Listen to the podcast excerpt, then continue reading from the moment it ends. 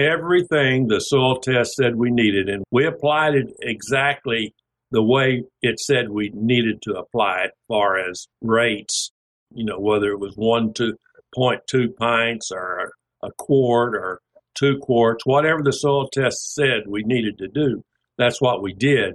And everything the soil test said we needed to do, we got a yield response, positive yield response.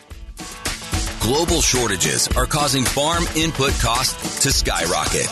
A Better Way to Farm shows you how to take control of inputs and maximize profits so you can farm the way you want. Now, from America's Heartland, here's your host. Hello, Rod here at to Better Way to Farm. Thanks for tuning in today. We appreciate each time you give the podcast a listen. You know, here at A Better Way to Farm, our goal is to increase yields and improve profits, and we work every day diligently. Today, I am really super lucky. I'm excited about the guest that we have and the opportunity to interview him.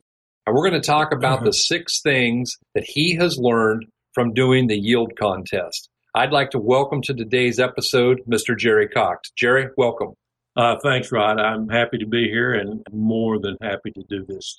I appreciate you. It's been a lot of fun working together for going on our 22nd year. And man, just a blink and it was over with. So, Derek, let's jump right in here, Jerry, and talk about some of the things you've made a list. And first thing you had me put down on the list was don't be a moron. Talk to us about what that means. Well, you know, uh, I've been entering the corn yield contest for several years before I ever knew anything about a better way to farm. But what I mean by don't being a moron, I thought that I could, I was wanting to enter the yield contest. And I said, well, on 10 acres, I can go out there because that's 10 acres is all you have to have to enter the yield contest. I'll just go out there and I'll dump about two or three times the amount of fertilizer on that few acres, and that's going to raise my yield.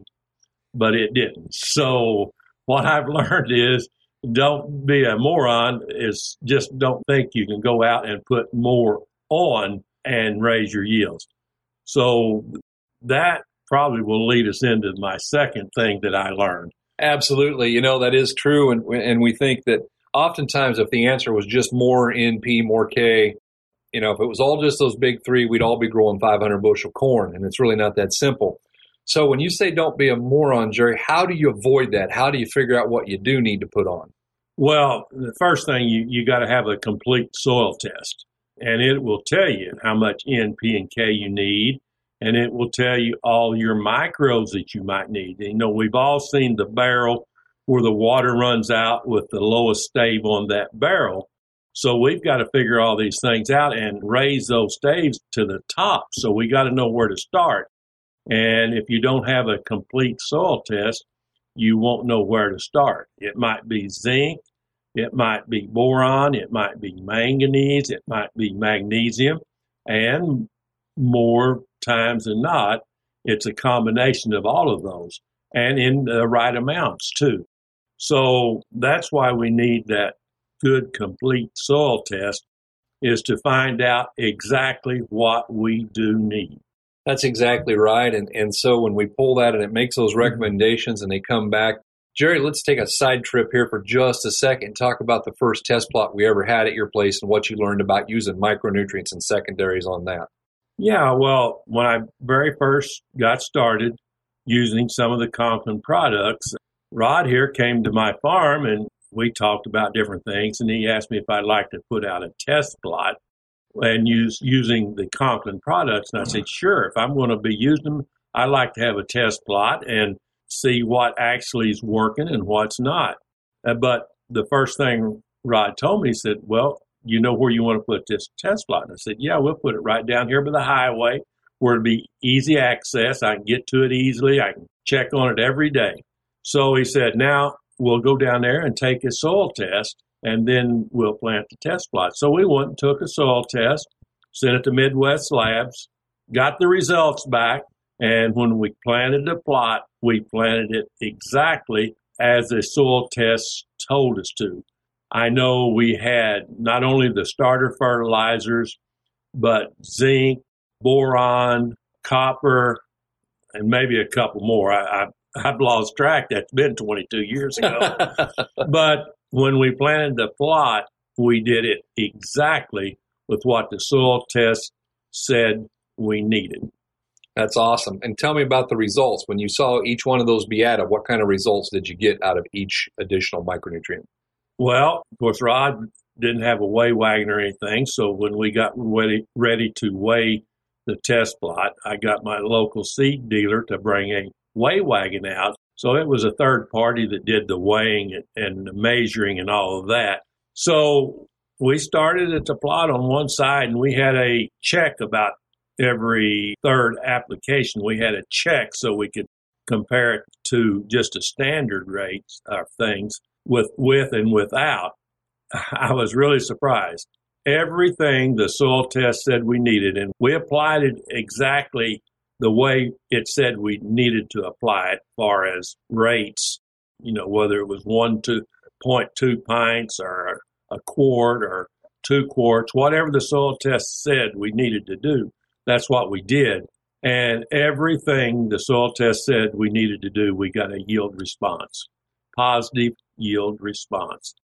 Anywhere from a couple bushels to the acre up to nine or close to 10 bushel the acre every single application, whether it was a starter fertilizer, whether it was any of the micronutrients. And I know we had at least five micros in there. So everything we said, and I'd never done anything like that to see that, uh, you know, you've got to have everything. Just uh, fixing one thing may help, but then the, that next stave on that barrel's water's going to start flowing out there if you don't fix that. So that kind of opened my eyes to doing a soil testing and learning exactly what your soil needs. Absolutely. And when we do that, when we meet all those nutrient needs, that puts us on the path to your number three thing, which was plant health. So we started out with the right foundational program, but talk to me, Jerry, about what else you do that you said one of the things that you've learned from this is the importance of plant health and some things to achieve it. Talk to us about that. Well, you know, we want to be out there scouting our fields and, and looking at them. On my contest fields, I'm there every day. I mean, every day I'm out looking at, at those fields. But, you know, we want to make sure we don't have any diseases. So we want to make sure we, if we see anything coming, even sometimes we do a preventative application of a fungicide. Another thing we want to do is make sure we don't run out of nitrogen because that's critical late. We will actually put on a late season nitrogen application, maybe from 40 to 50 units of nitrogen uh, right before tassel.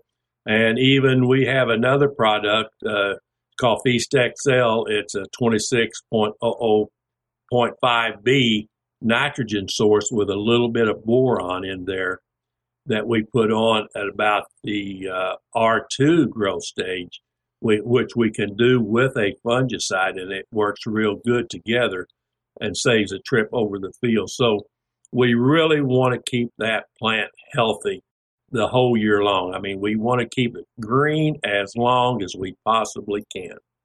Absolutely. And I know you've jumped ahead there and you grabbed number four, which is scouting. Talk to us though, when you say scouting, are you just driving by your fields once a week or what does scouting mean to you, Jerry? No, scouting don't mean uh, driving by your field at 50 mile an hour and say, well, it looks good. Uh, scouting to me means actually stopping. And normally I do it pretty early in the morning. Dew will still be on. I may get a little wet, but I'd rather do it then as uh, one o'clock in the afternoon when it's you know 95 degrees in the shade.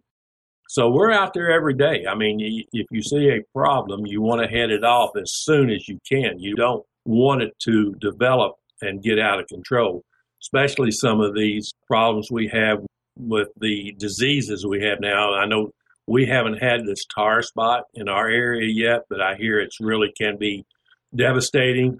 But we have gray leaf spot and some of the other southern rust, some of the other diseases. So we want to make sure we're out there. And also, I mean, sometimes you usually don't see it late, but uh, as the corn is growing through the different vegetative stages, sometimes you might have a nutrient deficiency, a micronutrient deficiency. Even though you think you've addressed everything with the soil test and your application when you plant and foliar feeding, but I found that during the year I've had a micro deficiency in some products. Uh, so we want to head those off before they uh, start robbing our yield. I know I've heard you say a hundred times you never want your corn to have a bad day, and you do that with the soil test and with the row place nutrients. But then uh, I know you also do that with foliar feeding. I know visually you can spot these deficiencies, but talk to us about tissue testing and how you use that, and how important it is to you. You know, I've been farming for 40 years before I met a better way to farm. So you think you've got all your soil needs addressed with the soil test, but that does not mean that it's getting into the plant. So we do tissue testing to find out what we might still need. So we started doing tissue testing and found that some of the micros that we thought we were addressing, we actually still needed some help with. That's when we, you know, started doing that, and that kind of led into foliar feeding and that aspect of uh, some of the things that I've learned from the yield contest.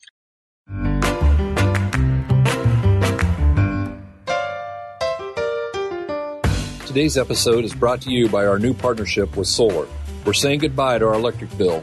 At the end of 2021, we made the decision to get solar panels. The solar company we have partnered with has made things so quick and seamless. They finished our installation on two of our projects within 24 hours. There are incredible tax benefits and no electric bill. That makes it a win win. The company we're working with even financed the project at less than 2% interest with no money down. That makes our monthly payment $100 less than our electric bill was. You can get your free quote at www.abetterwaytofarm.com forward slash solar. Again, abetterwaytofarm.com forward slash solar. Absolutely, and that is number five is foliar feeding. Jerry, I know you you started into it in a pretty soft way, did a little bit, but very quickly you were doing a lot of foliar feeding. You still do a lot of foliar feeding. Talk to us about what you learned specifically about foliar feeding and why you do so much of it today. Well, it was actually my third year with a better way to farm before I ever did any foliar feeding. But once I got a handle on what I should be doing, I was told, you know, the, the timing and the products I probably should be using after we did tissue tests. Then we learned I think I always needed a little zinc, a little boron, now, in times we need some other micros, but I, those were two of the main things I've used in my foliar feeding program. So I was determined to do it properly, exactly with the timing, because there are certain stages in the corn plant's life that things happen. So around that V4 to V5, V6, I guess it's probably about V5 or V6, it determines the girth of the year, the number of rows around. So we want to foliar feed a little before that time so that foliar feed has a time to get in, actually get taken up by the plant.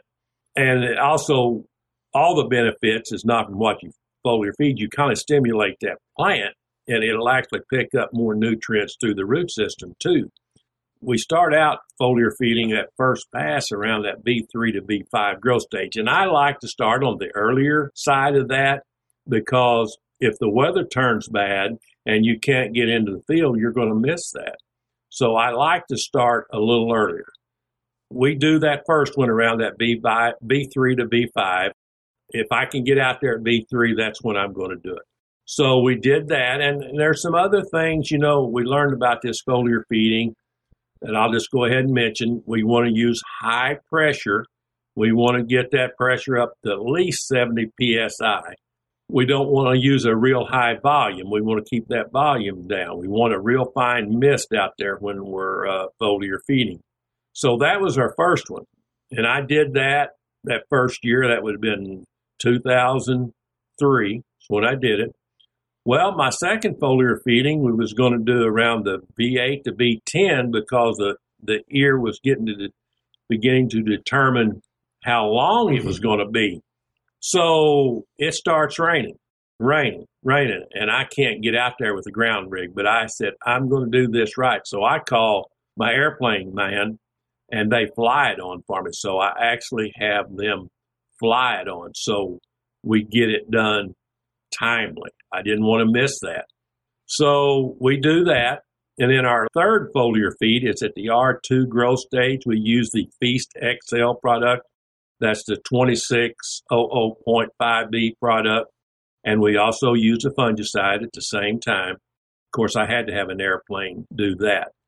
That was my foliar feeding program, but we did it at the exact times that it was supposed to be done in the corn plant's life cycle. Absolutely. So, can you share with us what kind of results you got out of that? well, I'd been, you know, in the yield contest. Actually, give you a little bit of history about that. I'd started in the yield contest back in the early 80s, and I'd had just a little bit of success. And the first two years, I started with A Better Way to Farm. We did win a national award in 2001. That was my first year, and we actually won two in 2002, but in 2003 was the first year I'd done any foliar feeding and was getting more comfortable with a better way to farms program, how to use the products. We actually won four national awards in 2003. And at that time, that was the most any one farming family had won in one year. Uh, now, since then, there's been other families who won four, but at that time, that was the most. That's awesome. Great results. So obviously love foliar feeding. Talk to me a little bit. Uh, another key to this is we want to make sure we get a timely harvest. You said, explain that to us. Yeah, I've been doing this yield contest, and when you harvest with the on the yield contest, you have to have supervisors there. You can do your first yield check, but if it goes over a certain yield level and it's changed throughout the years, I can tell you what it is now. I don't remember what it was then. But the yield now is it has to be 325 bushel or more. And if it's that, you have to do a second yield check. And to do a second yield check, you have to have two supervisors there. And they do the measuring and the moisture testing and the weighing of the corn and, and everything.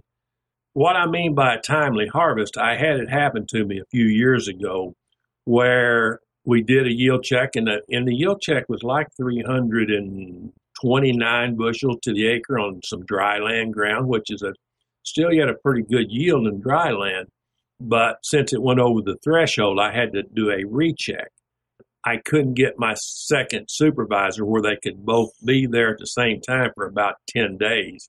And when they finally did, we did it we lost about 10 bushels from what our original check was. Now, it's all calculated on the amount of moisture it has in, so it's figured on dry bushels. It's, so we actually lost 10 bushels to the acre yield, which cost us a national win. I think I got beat by about three or four bushels for a national win. And uh, so that's what I mean by timely don't let that corn get too dried down. You want to get it when the moisture is a little higher, especially for these yield contests. And I know it costs money to dry this corn, but when you go to losing 10 bushel in 10 days at the price corn is today, $6.50 or even a little higher, 10, you can buy a lot of gas. Yeah, for 65 bucks an acre, you can buy some LP. And I think the deal is it's not only do you want to do it timely in the contest, but you try to do everything as timely as possible and get all of your crop out, correct? Yes, we do. You know, we start harvest and I'm from southern Missouri, down around the Cape Girardeau, Missouri area, and we start harvest down there the last week of August or the first week of September every year. That's depending on when we get started planting, uh, but we try to get it out timely because it's still pretty warm and when you're drying corn and the outside temperature is still 90 degrees, it's a lot easier to dry 25% corn at 90 degrees than it is 20% corn at 60 degrees. There's your tip for the day, folks. Save you a little bit of money right there. So let's recap. Number one, what have we learned? Number one, don't be a moron. Number two, know what your soil needs through a good soil test. Number three, keep that plant healthy as much as you can, and that would include proper row place nutrients, late season nitrogen and fungicide. Number four, consistent, intense scouting. Number five, proper foliar feeding. Number six, a timely harvest. Jerry, we're here today at the Stony Creek Inn in Columbia, Missouri, attending one of the fundamentals of agronomy training.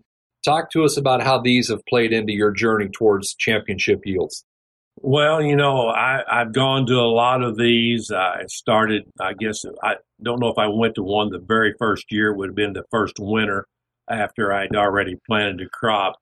But I've learned so much. I know the average farmer doesn't know what I have learned. I can still remember the very first one I went to. I learned that we had three mobile nutrients in the soil that you can't build them up, you know, and, and I, I didn't, I'd never been told that before. They are nitrogen, it mobile, you know, you got to put it on every year. Sulfur, you can't build sulfur up in the soil either because it's mobile. It'll leave just like nitrogen. And boron is another one. And uh, I, I didn't know that. Uh, that's one of the things I learned. I know another thing I learned, and every farmer should know this, is how to stage a crop. I would almost guarantee if you took 10 farmers out in a field of corn that was waist high, nine of them could not tell you what stage that corn plant was in. I thought it was just counting the leaves and how many leaves it had. That was the stage it was in but it's not. I, I, learned you got to look for those leaf collars and, and, count the leaf collars. That's your vegetative growth stages. And then I, I didn't actually know all the reproductive stages either. But uh, that's another one of the main things. And, and not only corn, the soybeans too. It, I mean, that's what I grow. So whatever you grow, whether it be wheat now, I don't grow wheat, so I can't tell you the stages of wheat, but I've learned a lot about the plants and the stages they're in. So, you know, a lot of your chemicals that you actually spray on crops have have you have to know what stage your crop's in because there's a certain stage that they can't be sprayed beyond, and you need to know how to do that. Not always an agronomist or somebody uh, around that can help you out with that. We want to say a special thank you to each who have taken the time to review the podcast. And moving forward, we're going to start featuring a review each week.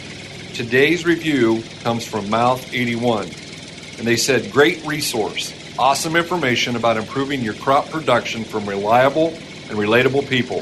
They focus on helping everyday farmers succeed. Thank you, Mouth 81. We appreciate it. Absolutely. Well, Jerry, I appreciate you taking the time ladies and gentlemen, by the time this podcast drops, we'll be down to about three programs left.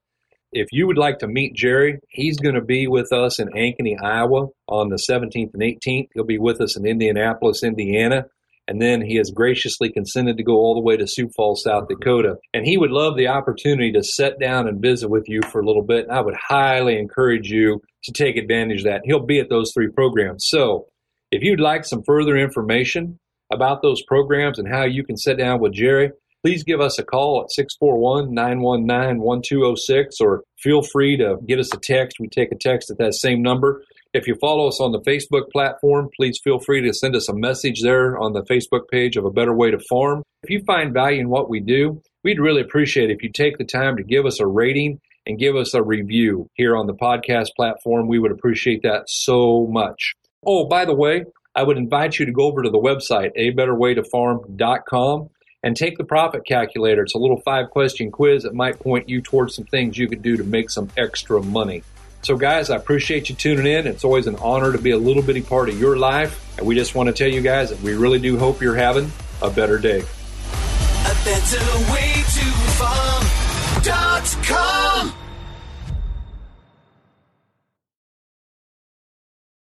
You're listening on the Verbal Crowd Network. Find more great shows at verbalcrowd.com.